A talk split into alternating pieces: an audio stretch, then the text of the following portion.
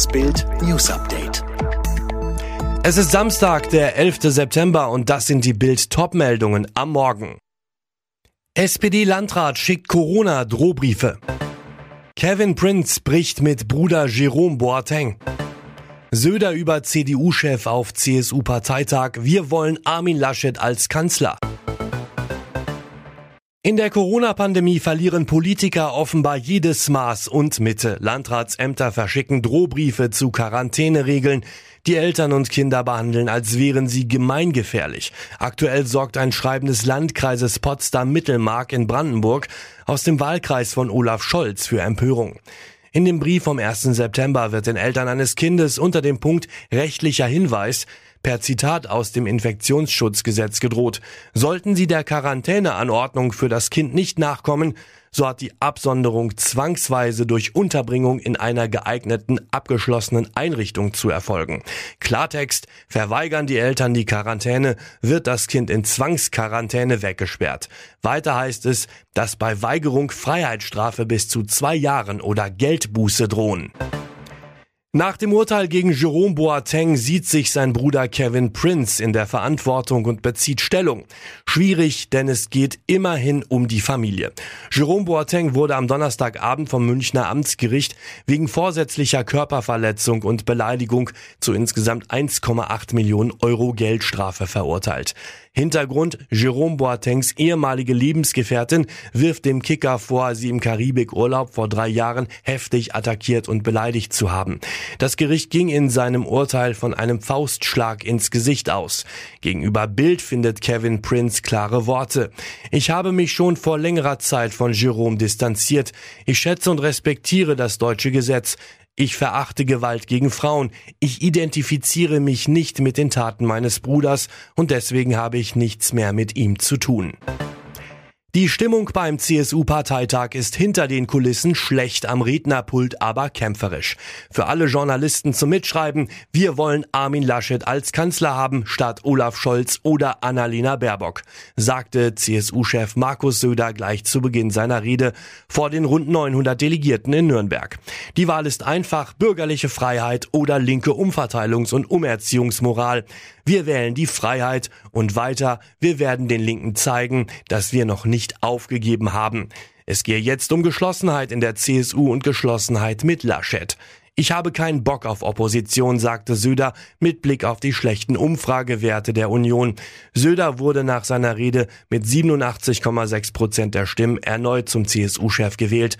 Eine Ministeigerung von 0,3 Prozentpunkten im Vergleich zu seiner letzten Wahl 2019.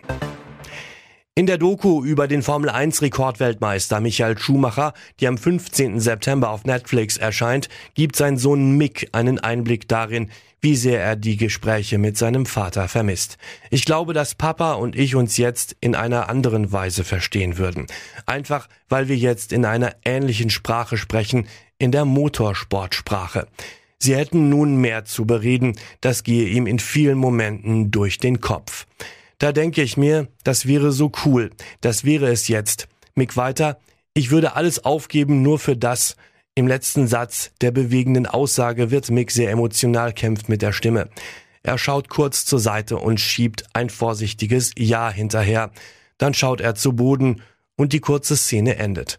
Auch über die Erinnerungen, die er an die Tage vor dem Skiunfall seines Vaters hat, berichtet der Formel 1 Rookie. Er hatte keine Corona-Maske getragen, das musste ein Schüler bitter büßen. Der 17-Jährige wurde von Kontrolleuren brutal geschlagen. Nasenbeinbruch. Das Ordnungsamt und seine Brutalos. Angeklagt wegen Körperverletzung im Amt André S. und Angelo L. Schüler Alessandro S. war im Januar mit Freunden in der Hagener City ohne Maske. Als die Kontrolleure auftauchten, hauten sie ab.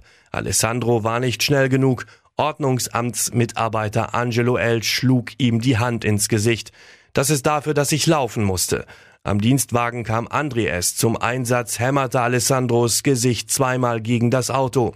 Jetzt kannst du dich verpissen. Alessandro zu Bild, ich hatte Angst, dass mir keiner glaubt.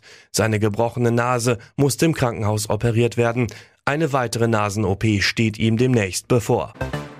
Noch stürmt und dreht er sich vor den USA, doch Ex-Hurricane Larry bläst sich schnell zu uns und bringt uns den Schwitzesommer. Wie schon die erste Warmphase im September haben wir auch die zweite Wärmewelle einem ehemaligen Hurricane zu verdanken.